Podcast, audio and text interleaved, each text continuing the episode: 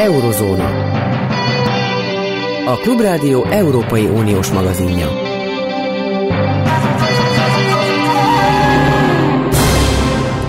Jó napot kívánok! A Klubrádió mikrofonjánál Kárpáti János. Mai műsorunkban három témánk lesz. Az Oroszország elleni szankciók, a Müncheni Biztonságpolitikai Konferencia és Lengyelország helyzete. Tartsanak velünk! Eurozóna.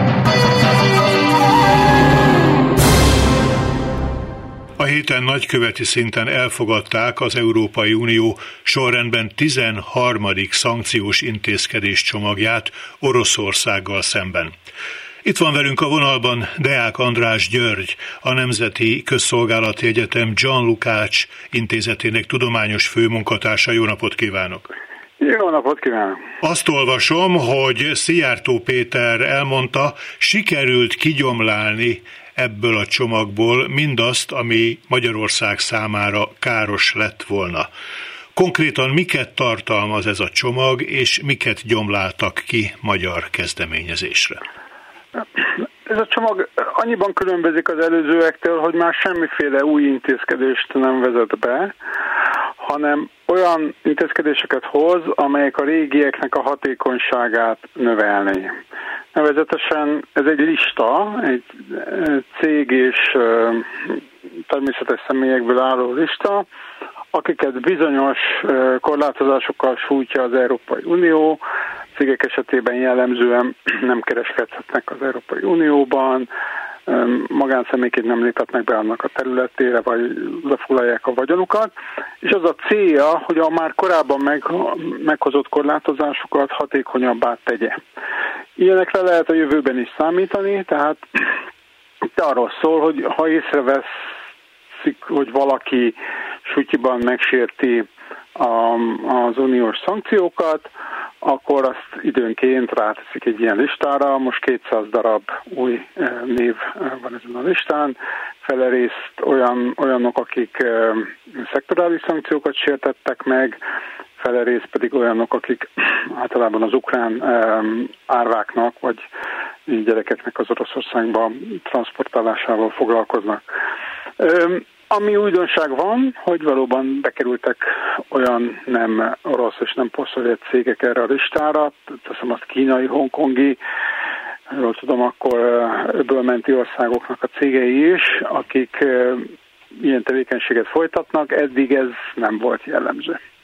És ez a bizonyos kigyomlálás milyen vállalatokat érintett? Hát pontosan nem tudom. Ugye a magyar kormány jelezte, hogy fenntartásai vannak, állítólag pont a kínai cégek kapcsán, de én úgy tudom, hogy körülbelül ugyanannyi kínai cég maradt a listán, tehát négy, mint amennyi a, az, e, valamely korai tervezetben volt. Lehet, hogy itt volt egy olyan fázis, amikor pár kínai cégre azt mondtuk, hogy nem, de erről semmi bizonyosat nem tudok. Ez a lista még nem nyilvános, ugye, mert eh, gyakorlatilag az eh, Oroszország által Ukrajna ellen indított háború második évfordulójára időzítik, és ezt eh, írásos eljárással szombatra kell elfben a minisztereknek hivatalosan is elfogadniuk, és akkor teszik közlé, közlé ha jól tudom. Hát én, én, én már láttam neveket, tehát én úgy tudom, hogy, hogy a, a cégnevek megvannak, tehát lehet, hogy a norma szöveg is kín van, és én a legjobb tudomásom szerint ezt uh, már jóvá hagyták, uh, még pár nappal a második évforduló előtt, ezt különben még sikerként is említették, de valóban lehet, hogy életbe lépése az csak a évfordulón következik be. Na most nyissuk ki egy kicsit ezt a szankciós kérdéskört, mert ahogyan említette, ez tulajdonképpen nem új szankciókat, hanem a szankciók megsértőit szankcionáló intézkedéseket jelentene. Tehát gyakorlatilag amióta elindultak a szankciók, és ugye volt ezelőtt már 12, Folyik a vita, hogy hasznosak-e, hatnak-e a szankciók. Orbán Viktornak az az álláspontja, a magyar kormánynak az az álláspontja, hogy többet ártanak magának az Európai Uniónak, mint Oroszországnak. A nagy kép az leegyszerűsítve úgy leginkább hová tendál, melyik álláspontnak van igaza? Hogyha egy ilyen költséghaszon elemzést csinálunk, akkor én úgy gondolom, hogy nyilvánvalóan azok a hogy is mondjam, optimista várakozások, hogy ez egy ilyen halálos ütést mér az orosz hadigépezete vagy a gazdaságra, ezek nem váltak valóra. Tehát, hogy a, a hatás az, az érezhető, jelentős, nyilvánvalóan megnehezíti az orosz hadigépezet működését. Vannak olyan szektorok, amelyeket um, teljesen lebénított, főleg az ilyen különböző gyártási láncok vonatkozásában. Um, de nem, nem egy ilyen mindent elsöprő uh, hatás. Tehát hosszan fog érvényesülni, és nem lesz egy ilyen mély depresszió Oroszországban emiatt. A költség szerintem meg rendkívül alacsony. Tehát, hogy volt egy olyan pillanat itt az elején, főleg ugye, amikor az oroszok egy ellenszankcióval a gázárakat elkezdték manipulálni, hogy ennek egy nagyon nagy költsége lesz. Ma azt látjuk, hogy a gázár majdnem, hogy visszatért arra a szinten, mint a háború előtt. És más ilyen nagy költségek, ez ilyen pár, pár század, századéka a nemzeti ösztönméknek, amit vesztünk ezeken. Én nem nagyon látom, hogy ez nagyon költséges lenne. Tehát összességében azt mondanám, hogy, hogy nem nem volt egy ilyen mindent átütő hatás, de a költségek is nagyon alacsonyak maradtak, semmi olyat nem látok, amiért ne tudnánk ezt fenntartani, semmi olyan okot nem látok, hogy, hogy ez ne kerülne többe az oroszoknak, mint nekünk, és hát valamennyire érinti az orosz gazdaságot. Igen, és látok olyan elemzéseket, amelyek azt hangsúlyozzák, hogy a szankciós politika az bizony hosszú játszma, tehát időbe telik, amíg amíg a készletek kifogynak, illetve átgyűrűznek, átcsorognak más szektorokba, és, és megérzi az egész nemzetgazdaság. De talán közelítsünk abba az irányba még, hogy, hogy mely területek azok, amelyek a legnagyobb pénzügyi, gazdasági hatással járnak, amikre vonatkozik a szankció, és mi az a bizonyos valami, ami, ami fontos lenne nagyon, többek szerint, de nem. Hát, szinte mindent, nagyon kevés a kivétel, és nagyon kevés, olyan nincs, hogy, hogy valami nagyon makrogazdaságilag nagyon fontos lenne Oroszországnak, és még nem szankcionáltunk. Tehát mindent, ami fontos makrogazdasági értelemben, azt szankcionáltuk. Ugye az a nehézség van, és ezt a legelején különben az amerikai pénzügyminiszter el is mondta, hogy soha ekkora a világgazdaságban betöltött szerepet, soha ekkora országot nem szankcionáltunk. Tehát egy tekintetben ő is azt mondta, hogy teljesen járatlan feltétképezetlen vizekre megyünk, amikor egy ilyen orosz szankciós rendszert kidolgozunk. Hát ugye a leglátványosabb az talán a nem meglepő a szénhidrogén szektor, és főleg ugye az olajiparra vonatkozó szankciók. Ez több tételből tevődik össze. Ugye összességében azt lehet mondani, hogy az oroszoknak ugye ki hogy számol, de ugye a, a, a szénhidrogén bevételük egyötöde, talán negyede is elveszett ebben az ügyben, tehát mennyivel kevesebbet gyűjtenek be. Ezt némileg ellensúlyozza az, hogy ugye azáltal, hogy mondjuk az orosz olajat kevesebbet tudnak exportálni, és van egy ilyen geopolitikai feszültség a piacon, ezért a legutóbbi időkig legalábbis az olajár kifejezetten magas volt, és a gázárakban is volt egy ilyen prémiumuk, tehát hogy viszonylag jó bevételük volt, kevesebb, kisebb volumen exportjából is. A gázban ez teljes egészében el tudni látszik, és az olajban is azt mondom, hogy most már inkább negatív a kép, tehát azt lehet mondani, hogy a szénhidrogén bevételük az kevesebb lesz, mint lenne egy béke körülmény között egy békés körülmény között. És a másik nagy csoport, amit érdemes említeni, ezek a technológiai szankciók, ami nagyon szerteágazó. Itt vannak olyan iparágak, teszem azt az autógyártás, ami szinte teljesen leállt, vannak olyan iparágak, amelyek ellátási zavarokkal küzdködnek, és vannak olyan iparágak, ahol egy ilyen nagyon hosszú, nagyon lassú technológiai és műszaki váltást kell csinálniuk, amit nem kéne a háború és a szankciók nélkül, és ez kockázatos és veszélyes és fennakadásokat okoz, és még mindezek fölé még rendkívül drága is. Tehát ez a két nagy csoport van. Van még sok pici hatás, ugye van egyénekre kiszabott szankció, vannak um, vagyonlefoglalások, tehát pénzt is vesztettek 300 milliárd dollárt. De úgy gondolom, hogy ezek nem azok a tételek, amelyek nagyon megötnék az orosz gazdaságot. Ami a technológiát illeti, olvastam egy olyat, hogy mosógépekből szedték ki a csipet Nem tudom, hogy ez mennyire helytálló, mert műszakilag nem vagyok túlzottan tájékozott, de hogy a, a, a rakéta vezérléshez, meg egyebekhez, ami a hadászatban szükséges chip technológia, azt ilyen, ilyen magasabb műszaki színvonalat képviselő háztartási gépekből próbálták kinyerni, mert annyira nem jutnak hozzá ilyesmihez. Ez valós? Én ezt tehát így konkrétan ezt a hírt nem kommentálnám, én sem vagyok egy műszaki szaki. Nekem azt mondták, akik ehhez értenek, hogy egy mosógépben nagyon más típusú chip kell, mint egy rakétába. Még szerencse. Hogy ez, ez, ez túlzás. Az a helyzet, hogy valóban, valóban olyan technológiákat, amihez pár tízezer kell, mondjuk ilyen a rakétákban szükséges chip, vagy a tankokban szükséges dolog, ezt egy ekkora méretű ország be fogja tudni szerezni a szürke piacon. Tehát ez nem sok. Természetesen drágább, természetesen nehezebb beszerezni, tehát, és akkor megy ugye ez a játék, az, főleg az amerikaiakkal, az európaiakkal is, hogy akik ezen rajta kapnak, azt, azt szankciós listára teszik, de ezt meg fogják tudni oldani szerintem a jövőben is, bizonyos felára. A gondok ott vannak, amikor vagy, vagy nagyon nagy mennyiségben kell beszerezni egy cikket, mondjuk sebváltót Renaulthoz, nem tudnak Renault csinálni. Sok ez, ezt a Renault sem ad alkatrészeket, de, de több százezeret kéne bevinni folyamatosan, ez nem lehet a mai viszonyok mellett, tehát a Renault gyár lehet.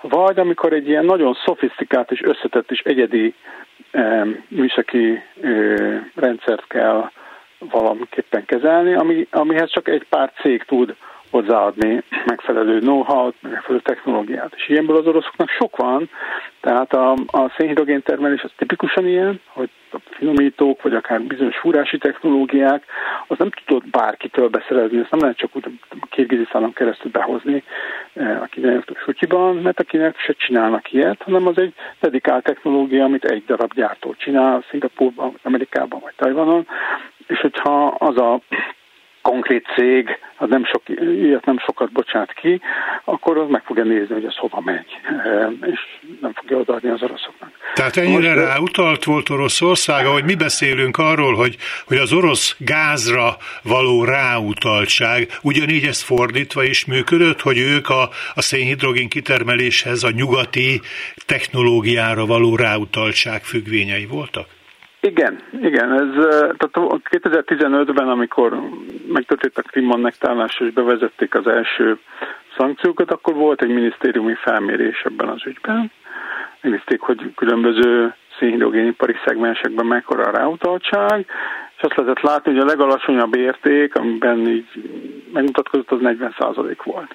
A többi az ilyen 60-70-80 volt a 100 és el is indítottak egy szövetségi programot, hogy ezt pár 10% pontokkal, meg 20% pontokkal lejjebb tudják hozni, de már a Szovjetunió késő időszakában is ugye egyre inkább növekedett a műszaki ráutaltsága a nyugati technológia arra, de a Szovjetunió felbomlása után 91-ben nagyon sok ilyen gyártott tönkrement, vagy azért mert felbomlott a Szovjetunió, és ezek más országokban ragadtak, vagy azért mert célszerűbb és olcsóbb volt behozni a nyugatit.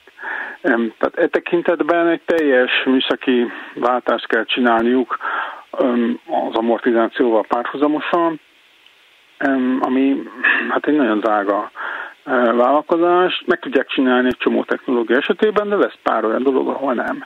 De a finomítás az tipikusan olyan, ami, amit nagyon nehéz lecserélni, mert ezek nagy integrált rendszerek, rengeteg kis modulból állnak, és hogyha ez mind nyugati, akkor nagyon nehéz mindet egyszerre lecserélni. Na most a szénhidrogéneket illetően ugye van például Magyarország a, a, a vezetéken orosz szénhidrogénhez továbbra is hozzájutó uniós engedéllyel, papírunk van róla, hogy hozzájutunk. Tehát ez, ez végül is úgy, úgy csorbítja a, a szankciós intézkedés csomag fogát. A kérdésem az lenne, hogy milyen mértékű ez a csorbítás. És a másik terület pedig az LNG, a cseppfolyósított gáz, amit, ha jól tudom, minden további nélkül exportálnak az oroszok, tehát ott, ott igazából nem érvényesülnek korlátozások. Ez milyen mértékben csorbítja a szankciós intézkedés hatékonyságát? Igen, annyit pontosítanék, hogy az olaj és a különböző földgáztermékek közt van egy határvonal, tehát az olajra vonatkozóan és olajtermékekre vonatkozóan van uniós szankció, és a tekintetben kaptunk mi egy derogációt, méghozzá olyan derogációt kaptunk, aminek, ha jól tudom, nincs írásbeli határideje, tehát törekednünk el a leválásra, de nincs egy határidő, mint a cseheknél, vagy a németeknél, hogy azt hogy eddig. Ez egy nagyon pici volumen. Tehát, hogy ugye, ugye Oroszország a világ harmadik legnagyobb olajexportőre volt, sőt volt, hogy a második volt a háború előtt. Tehát, hogy, hogy ebben ez egy, egy, egy, egy nagyon pici tétel, de, de, de, de egy létező volumen. Tehát a szlovákok és a, a, a, a magyarok kapnak, behetnek továbbra is orosz olajat. Kisebb mennyiségben veszük különben az olajat, mint korábban. Ennek az az oka, hogy e, orosz olajból előállított olajtermékeket nem tudunk exportálni az EU-ba. Tehát kénytelenek vagyunk a, olyan százalékban, amennyiben exportálunk az EU többi országába, e, nem orosz olajat behozni az adján keresztül. Uh-huh. A földgázban, a földgázban nincsen uniós szankció, sem az LNG-re, sem um, um, a a vezetékes földgázra. Ugye a vezetékes földgáz esetében, ami nehézséget jelent az oroszok számára, hogy már nem nagyon maradt kapacitás. Igen. A lengyeleken keresztül nem tudnak hozni, az észak felrobbantották. Ugye a török áramlat van, meg a kék áramlat, ami a fekete tengeren keresztül jön. Ez egy érdekes kérdés, mert itt például nem tudják a műszaki eh, karbantartást normális ütemben végezni, mert ezt a holland céget, amely ezt csinálta, azt az amerikaiak eh, pont tavaly ősszel azt hiszem szankció alá helyezték, tehát megmondták nekik, hogyha tovább folytatják ezt a tevékenységet, akkor szankciókat fognak életbe léptetni velük szemben, és ezért levonultak. E, és hát van az ukrán tranzit, ami elég bizonytalan. De ez, ez egy e, nem szankcionált termék, tehát ezt szabad venni, csak ebből nem tudnak az oroszok sokat eladni, mert vezetékes szűk keresztmetszetük van. Az LNG vonatkozásában is veszünk orosz gáz, nem mi, hanem a németek, az európaiak. Itt az amerikaiak nagyon ambiciózusak, tehát például Novateknek van a Jamal 2-es projektje, ami egy nagy e, orosz LNG fejlesztési projekt. Azt hiszem, hogy harmadával növelni az orosz LNG kapacitást. Erre meg is mondta az felelős amerikai tisztviselő, hogy hát ezt megöljük ezt a projektet, és a tekintetben nyomást gyakorolnak a kínaiakra, mindenki másra, hogy se technológiát ne szolgáltassanak oda, se szállítási szerződéseket ne kössenek, és itt vannak sikerek, tehát nem húznék egy ilyen végleges mérleget, mert ezt ketten játszák ezt a játékot, és többen, de jelen pillanatban úgy néz ki, hogy a Jamon kettő dolgát nagyon meg tudják nehezíteni az amerikaiak. Minden esetre a nemzetközi sajtó tele van azzal, hogy, hogy valójában Németország Hollandián és Belgiumon keresztül továbbra is vásárol orosz gázt, LNG-t, valamelyik kikötő, Zébrügge belgiumi kikötőből például, de más országok is, tehát az Egyesült Királyság továbbra is vásárol orosz olajat, Franciaország Indiától vásárol orosz olajat és cseppfolyósított földgázt, szóval úgy tűnik, hogy, hogy ez így szivárog, ez a, ez a szankciós vezeték alaposan. Kétségtelen, de ezzel nem is fogunk tudni változtatni, ez nem működik százszázalékos pontossággal ez a rendszer, tehát mindig lesz kijátszás valamilyen szinten. Az a lényeg, hogy ez a macska játék folytatódjon, illetve ne hagyjuk el harapozni ezt a dolgot. És hát ezért mondom, hogy mondjuk tehát olyan politikai akarat, hogy az orosz LNG importját beszüntessük, még nem állt össze az Európai Unióban. Tehát, hogy mondjuk ez lenne például egy olyan dolog, amit még lehetne szankcionálni, hogy akkor csak sem veszünk, de ezt nem szavazták meg a, a tagok. Tehát, hogy láthatóan nem volt meg a, hozzá a konszenzus. Ezzel nem tudok most mit csinálni, tehát hogy itt, itt most vagy, vagy, vagy megszavazzák, vagy nem. Ha pedig lehet venni, akkor persze van egy ilyen, hogy is mondjam, egy ilyen közvéleményben egy ilyen elítélés ennek a, a, a dolognak, de ezen túlmenően valószínűleg gazdaságilag megéri. A, a, ugye a többit pedig, hogy, hogy az olajat azt ugye lehet rengeteg technika van, és ez hosszú időre visszatekint, hogy a tengeren átrakodják, bekeverik, összerakják, eladják itt, és aztán eladják másként, a földgázol is el lehet játszani. Ez egy mocskolégél játék, ez folyik. Na most mindez hogyan hat Oroszországra, az orosz emberre. Én vagyok olyan öreg, hogy még emlékszem arra, amikor a híradókban, híradókban amikor a szovjet vezetés valamilyen nyugati javaslatot elutasított, akkor ez úgy hangzott el, hogy a szovjet emberek elutasítják. Most a, az orosz emberek, hogy élik meg, mennyire gyűrűzik ez le, és uh, ugye most nem arról az egészen direkt és borzalmas összefüggésről beszélünk, hogy, hogy érkeznek haza a halott katonák koporsói, hanem arról, hogy, hogy milyen az áruellátás. Itt olvasom azt, hogy a a 22-es recesszió után az orosz bruttó hazai termék tavaly 3,6%-kal emelkedett, és a védelmi iparban már az ország GDP-jének 10%-át teszi ki. Na de hát, hogyha, hogyha olyan hadi eszközöket gyártanak, amit aztán ripityára lőnek a fronton, akkor abból a hadianyaggyárban dolgozó munkás számára ugyan lesz vásárlóerő, de a, a fogyasztási cikkek tekintetében nem lesz kínálat. Hát igen, ez így van. Tehát hogy mondjuk 1944-ig a náci Németországnak is nőtt az ipari termelése, tehát ettől függetlenül nem éltek jobban ott az emberek. Mm, azt hiszem, hogy, hogy mondjam, tehát hogy hogy nagyon, nagyon ellentmondásos a helyzet. Tehát egyfelől nyilvánvalóan az, hogy egy csomó pénzt és a tartalékokat itt mondjuk azt, hogy rázódította ugye a kormány a gazdaságra, és egy ilyen fegyverkezési versenyt indított el. Ez sok tekintetben jó. Tehát most feszes a munkaerőpiac, emelkedtek a bérek, főleg bizonyos kategóriákban, pörögebből fakadóan a fogyasztás, ez, ez egyfelől igaz. Másfelől pedig igen, tehát nyilván meg ott vannak, ott vannak bizonyos szegmensekben az áruhiányok, bár ezeket a legtöbb ilyen közösségre cikk vonatkozásában a kínaiak elég jól betömik. Tehát most már kínai autót vesznek, yuant számlákat nyitnak az oroszok, ugye dollárt, meg eurót nem tudnak, a telefonjaikat az apple lecserélték különböző kínai mártány, termékekre.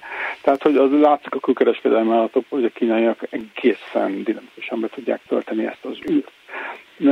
A kérdés ugye megint csak a hosszú táv, tehát hogyha ezek a tartalékok elfogynak, a háború fönnmarad, hogyha a nemzetközi gazdasági helyzet nem lesz ilyen kedvező, mert mondjuk most az oroszoknak kedvező, magasak a szénhidrogén árak, hogyha ugye a rubel nem gyengül kellőképpen, akkor ezek a dolgok, ezek a dolgok, ezek mind-mind-mind-mind sebezhetőbbé, kiszolgáltatottabbá teszik az oroszokat.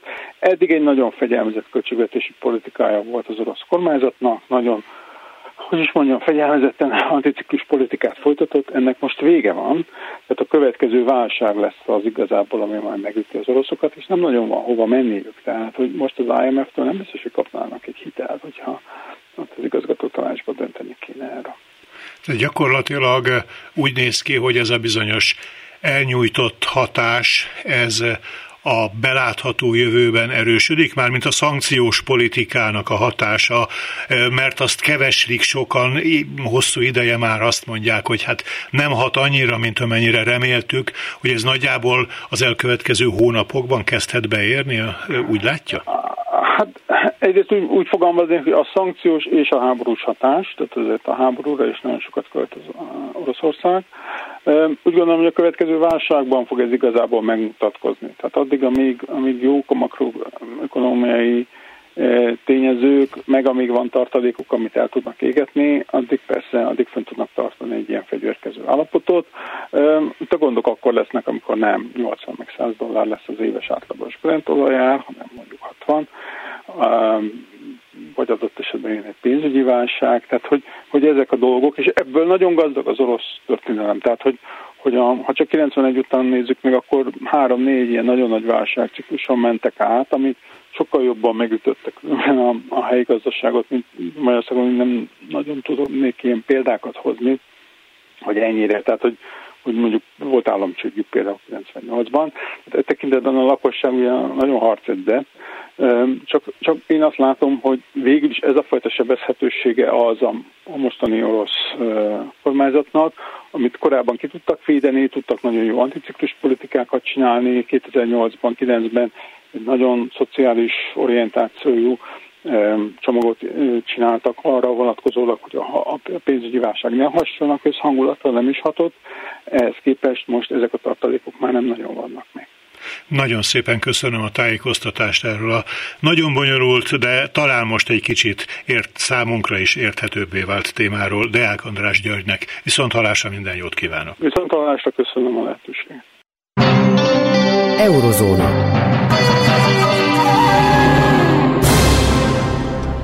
Olyan világban élünk, ahol egyre több a konfrontáció és kevesebb az együttműködés, a világ sokkal veszélyesebb helyé vált.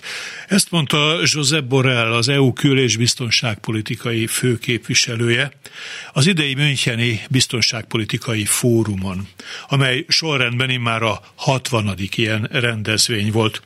Itt van velünk a vonalban Gyarmati István, biztonságpolitikai szakértő. Jó napot kívánok! Jó napot kívánok! Amiket olvasok erről a konferenciáról, összegzéseket, azok mind arról szólnak, hogy sokkal pessimistább, feszültebb volt a hangulat, mint tavaly, vagy mint a korábbi években. Ugye két konkrét esemény árnyékolta be Navalnyi halála, és Avgyivka eleste. Egyetérte azzal az értékeléssel, hogy idén februárban sokkal rosszabb nemzetközi légkörben került sor erre a konferenciára, mint egy évvel ezelőtt.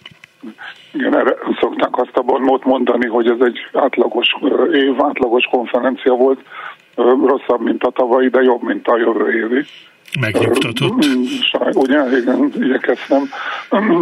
Igen, hát ugye a, a helyzet már tavaly is nagyon rossz volt, idén még rosszabb lett, ugye tavaly még nem volt a gázai háború, nem volt a, a vörös-tengeri probléma, hát Navalnyi börtönbe volt, de hát ugye az még 5% reményt lehetett esetleg fűzni ahhoz, hogy egyszer évre kijön onnan. Hát ezek mind, mind füstbe mentek ezek a, a, a tervek, és hát tavaly ilyenkor a Müncheni konferencián is még azt vártuk, hogy, hogy majd jön az ukrán offenzíva, amelyik majd sikeres lesz, aztán jött az ukrán offenzíva, és nem lett sikeres. Igen, most pedig egy olyan helyzet állt elő, hogy az amerikai támogatás elakadt a kongresszusban, az, az európai támogatás pedig nyilvánvalóan nem elég, annak ellenére, hogy Dánia például dicséretes módon, hát kiteszi a lelkét, hogy így fejezzem ki magam. Erről a konferenciáról szóló egyik tudósításban azt olvasom, hogy Mette Frederiksen miniszterelnök a teljes Dán tüzérséget felajánlotta Ukrajnának, és hát nem kell lekicsinyelni egyébként a Dán ütőerőt, de azért mégis nagyságrendileg azért az amerikai támogatás hiány ez, ez nagyon nehéz helyzetet fog előidézni.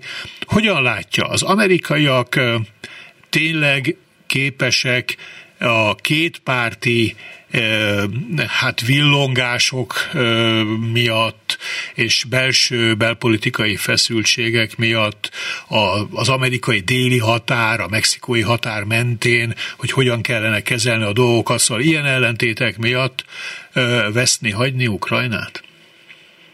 Az amerikai támogatás a fegyverek tekintetében messze a, a legnagyobb és a leghatékonyabb ha ez kimarad, akkor ezt az európaiak nem tudják, bármit is tesznek, szinte nem is tud, nem tudják pótolni. Ezen kívül ennek van egy politikai üzenete is, ugye azt mondja Putyinnak, hogy tartsák ki, ott a, a bunkeredben, és akkor előbb-utóbb majd megszűnik, a, a, vagy olyan méretűre csökken a támogatás Ukrajnának, hogy végül is győzelmes, győzedelmes szovjet hadak, vagy orosz hadak tudnak bevonulni. Ugye hát Medvegyev már tegnap mondta, hogy Kievbe és Odesszába is szeretnének, ha nem tudom mennyire ütötte ez meg a figyelmét a, a, a sajtónak a Bécsi leszerelési tárgyalásokon résztvevő orosz delegáció vezetője, tehát egy hivatalban lévő ember azt mondta, hogy majd a nyugat akkor fog észre térni, amikor az orosz hadak Magyarország és Lengyelország határain állnak. Úgyhogy ö, ö, nagyon felbuzdultak most az oroszok, nem kismértékben az, az amerikai hazitálás miatt. Ez, ugye nem az amerikaiak, ez Donald Trump és hívei, tehát ez egy blokkoló kisebbség, amelyiknek elég ereje van ahhoz, hogy, hogy blokkoljon.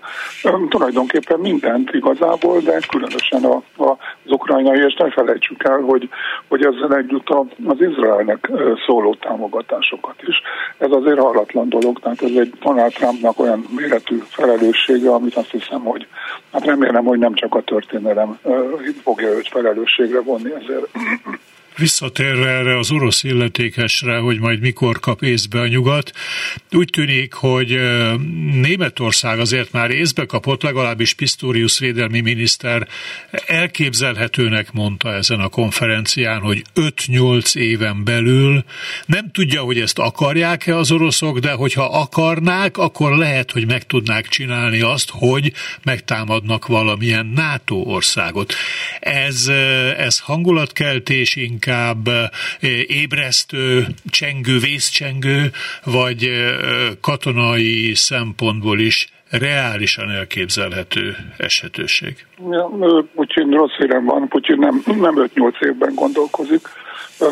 Ez egy optimista becslés, ez az 5-8 év szerintem. Ha Putyin elszállja magát, akkor ez, és megfelelő körülmények jönnek létre, akkor ez hamarabb is bekövetkezhet. Nem tartom valószínűnek a, a, a, a jelenlegi helyzetet ismerve, de, de történhetnek olyan változások, például Amerikában, hogyha Donald Trump ugye, ugye néhány nappal ezelőtt kvázi biztatta az oroszokat, hogy támadjanak már meg néhány NATO országot, ja, ez, ez amerikai politikává válik, akkor ez sokkal hamarabb is bekövetkezhet, és sajnos Európa nem készült föl erre, és még mindig nem látom, hogy elég erőteljesen elkezdene fölkészülni, pedig föl tudna, azért ha megnézzük Európát, azért ez egy, ez egy 500 milliós tömeg, aminek sok katonája van, sok fegyver van, és nagyon sok pénze is van, tehát ha nagyon akarnánk, meg tudnánk ezt tenni. Amerikai segítség nélkül nem megy, természetesen, mert hogy az egész, a háború megvívása az amerikai eljárások alapján történik a világban.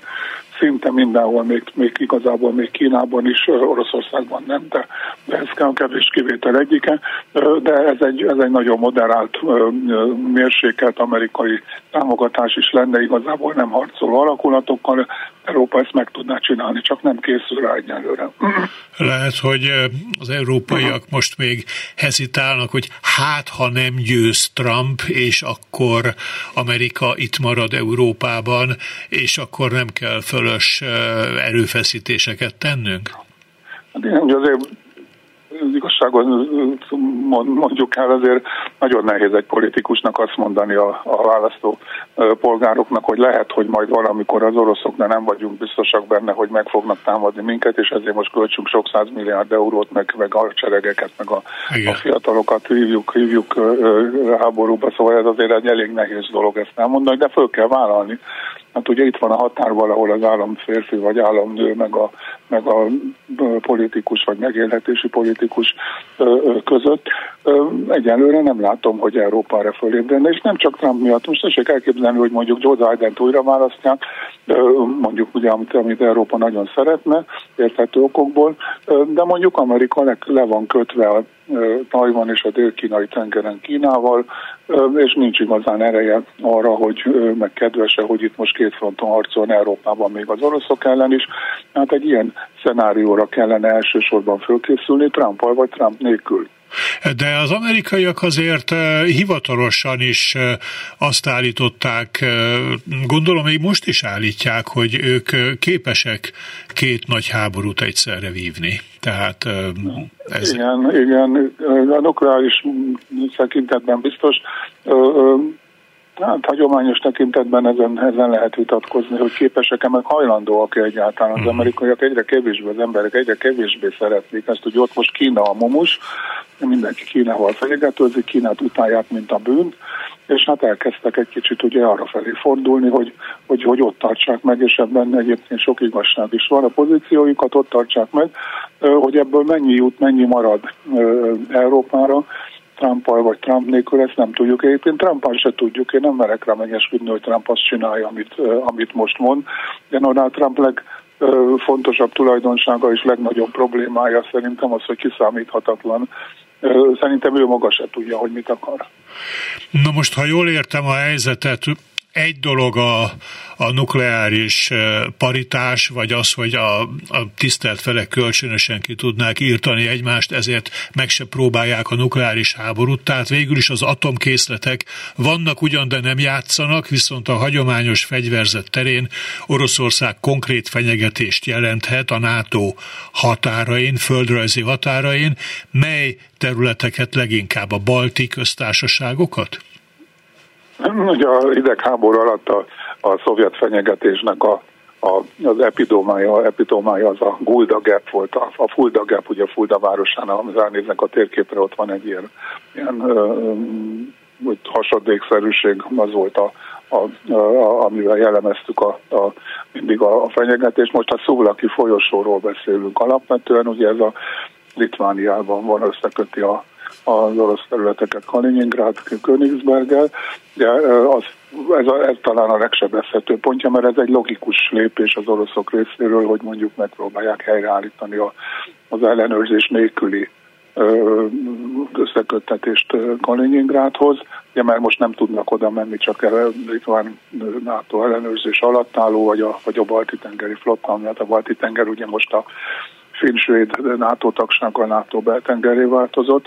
Hát ugye ez a, ez a leg, legnagyobb ö, veszély, amivel most leszoktuk írni az orosz veszélyt, de hát ö, ugye egyáltalán nem biztos, hogy, hogy ők is a ö, mi logikánkat követik. Tehát a balti államok, Lengyelország, Románia, esetleg ugye ö, és hát nem is a, csak a balti, a, a NATO államok, hanem itt, itt ö, Ukrajna, Moldova, ö, Grúzia, amik Ja, Belarus már, már megvan nekik, de ha, ha a NATO államok közül minden bizonyal az északi, a balti államok és Lengyelország nem véletlen, hogy ők, ők erősködnek a legjobban, hogy itt a, a, a NATO védelmét erősíteni kéne, és a NATO is oda koncentrál, ugye itt a kereti hadszintére, keleti frontra, hogy ezt a régen nem használt kifejezést használjam, és hát ebbe ugye a románok belejátszanak nagyon erőteljesen, akik nagyon ügyesen 25 éve elhatározták már, hogy, hogy ők lesznek a, a dél-lengyelországa, és meg is csinálták. Okos dolog volt-e nem meghívni az oroszokat és az irániakat erre a konferenciára, arra hivatkozva, hogy a jelek szerint abszolút nem érdekeltek az értelmes párbeszédben? Hát persze, minek hívjuk meg őket erre a konferenciára, teljesen felesleges. Nem is biztos, hogy eljöttek volna egyébként, mert, mert nem szoktak ide időnként, meg ha eljönnek, és hát emlékezzünk vissza, amikor oroszokat meghívták, 2007-ben Putyin eljött, elmondta azt a beszédét, amiben tulajdonképpen fölvázolta, hogy, hogy mit akar csinálni, és oda se figyeltünk, a fülünk boltját sem mozgattuk, pedig utána 2008-ban már megtámadtak Grúziát, 14-ben ugye már a Krémet, tehát sok haszna nem volt, de nem hiszem, ez, szerintem el se jöttek volna. De azért ezt gondolom nem intellektuális hiányosság, hanem inkább érdekellentét leginkább, hogy nem Persze. mozdítottuk a fülünk hát, botját sem. De bocsásson meg, ki, ki, az, ki az, aki szeret elmenni oda, ahol mindenki szidalmazni fogja őket? Igen, igen, világos. Az európaiak közül tulajdonképpen, ha az ember a térképre néz, meg a, az államoknak az erejét nézi, akkor, akkor abból kell kiindulnia, hogy német, francia teljes összhang nélkül az európaiak soha nem fogják összeszedni magukat. Vagy a britek is, hát ugye ők nem EU, de, de, de és részben ez EU keretekben zajlana ugye ez a fejlesztés, de hogyha a, a NATO európai szárnyaként fogjuk fel a dolgot, akkor a britek is játszanak, de hát Macron meglehetősen gyengének tűnik most Párizsban. Van -e esély arra, hogy, hogy tényleg ezek a nagyok összefogjanak? Hát, ha európai keretekben, Európai Uniós keretekben kezdünk el gondolkodni, akkor már föltehetjük a kezünket, mert az nem fog sikerülni egészen biztosan. Ez csak kizárólag NATO keretekben lehet elképzelni, mert ugye egyrészt ott vannak a britek, és őket csak akkor lehet bevonni, hogyha NATO keretekben gondolkodunk. másrészt meg az amerikai támogatást, ami, mint mondtam, elengedhetetlen, úgy azt is csak NATO keretekben tudjuk biztosítani. Tehát az Európai Unió belül én azt gondolom, hogy nagyon veszélyes lenne hogyha ott kezdenénk el gondolkodni. Ez NATO keretekben kell, hogy bekövetkezzen. Valóban ugye ez a ez ugye régebben hagyományosá vált, most már kicsit kevésbé egyértelmű ez a francia-német brit összefogás, és hát azért ott vannak az olaszok hozzá, és még jó néhányan. Tehát azt gondolom, hogy meg lenne hozzá, meg lenne hozzá az erő. Hát Macron mennyire erős, én ezt nem tudom megítélni. Sóseszek Petronán tessék megkérdezni, de azt gondolom, hogy amikor, amikor védelemről van szó, akkor azért a franciák összezárnak egészen biztosan, akár Macron mögött, akár más mögött, de Macron mögött is biztosan.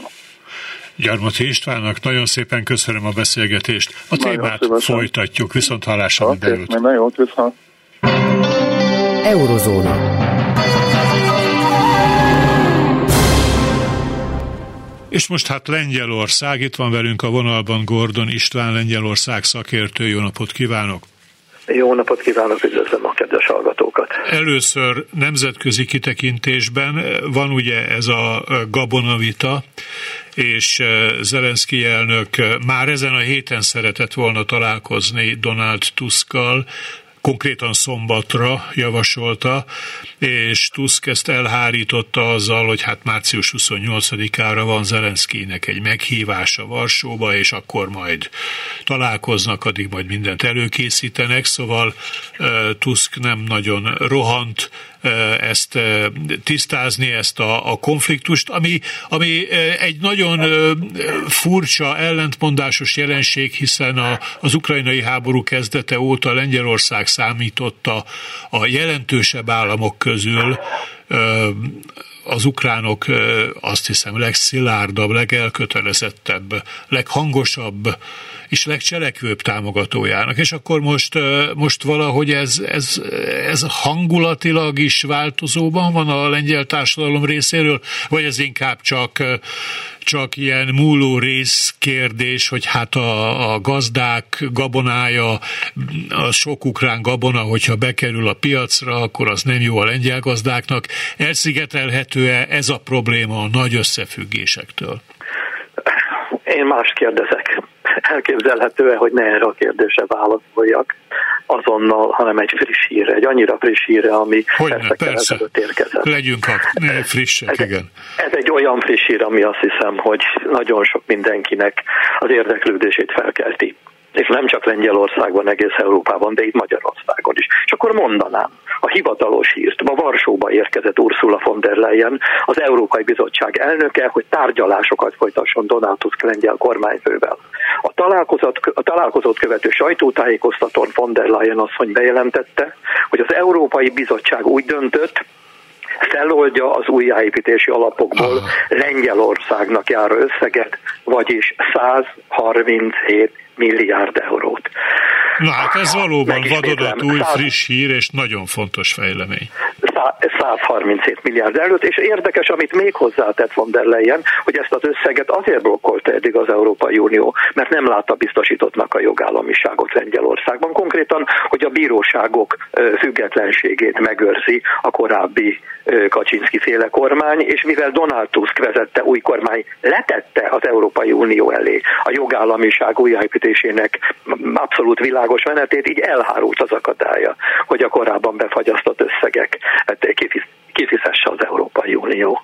Tehát azt hiszem, hogy ez az a hír, ami ma a világlapok, a világhíreinek a leges legelejére kívánkozik, és azt mondom, hogy nekem az összkommentárom annyi, hogy ma jó dolog lengyelnek lenni.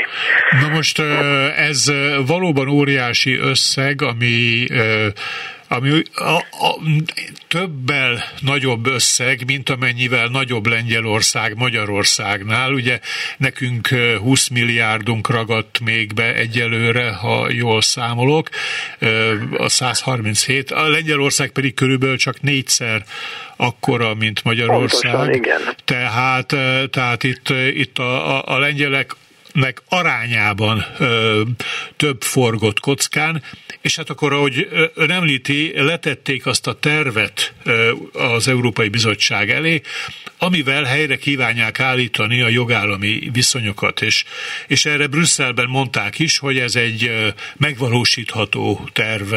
Ők ezt olyannak ítélték meg. Na most Varsóból nézve, ne, tudom, hogy most nincs Varsóban, de nagyon sokat intenzíven foglalkozik tego tehát Varsóban is ennyire könnyen megvalósíthatónak látszik ez a terv, mert azért nagyon sok hír szól arról, hogy Kaczynszkék elhelyeztek annyi aknát, bombát, időzített készüléket a, a, a lengyel jogrendszerben és az állami berendezkedésben, személyek bebetonozásával, stb., hogy hát bizony nagyon nehéz lesz ezeket a jogállami viszonyokat helyreállítani.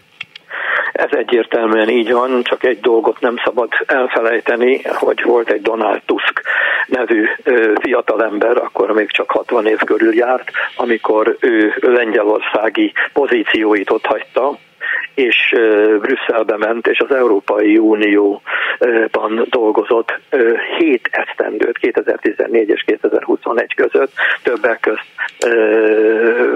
az Európai Néppárt elnöke is volt, és más az Európai Bizottságnál is komoly funkciót töltött be, tehát ő olyan ö, múltal rendelkezik, olyan uniós múltal rendelkezik, ami egyértelműen bizonyítja azt, hogy őt ismerik már azon a fertájon, ráadásul bármennyire is fura, de abban a pillanatban, ahogy felkérte őt az államfő, Duda államfő, kormányalakításra ígéretének megfelelően, ha nem is másnap, hanem harmadnap Brüsszelbe utazott, és megkezdte ott a tárgyalásait. Azóta nem egyszer be nem jelentve Brüsszelbe ment, hívták, ő neki volt kedve, ezt nem lehet tudni, valószínűleg megfelelő titokban tartották ezeket a részleteket, hiszen eddig se volt, nem is tudtunk arról, legalábbis nekem lengyel ismerőseim tudta, se tudtak arról, hogy most fogják kifizetni. Most, most döntött úgy az Európai Bizottság, hogy kifizetik ezt a hatalmas összeget. Persze nem lehet tudni még, hogy mennyit fognak, és milyen részletekben vagy hogyan fizetik ki, mert ez még csak az első fölreppent hír, hiszen ők a két vezetőt, a Ursula von der Leyen és Donald Tusk másról is tárgyaltak, sok mindenről tárgyaltak, és ezekről sem került még ki lényeges közlemény, tehát ezt később tudjuk meg. Számuk, számukra azt hiszem, hogy Donald Tusknak a személye volt az, ami, ami valószínűvé teszi, sőt bizonyosságnak veszik, hogyha ő ezt megígéri, és olyan fölényesen nyerték a választásokat avval az ellenzéki koalícióval, hogy ott már visszaút nem lehet valóban nem csak a bíróságokon, hanem sok területen olyan maradandó nyomokat hagyott a korábbi kormány, a Moraviecki kormány, amelynek a felszámolása nem megy egyik napra a másikra. Valóban bebetonoztak embereket, kifizettek olyan összegeket bizonyos helyekre, amelyek nem jártak volna, de azért nem ártott az utolsó pillanatban még bizonyos kádereknek a bizalmát és a támogatását megnyerni.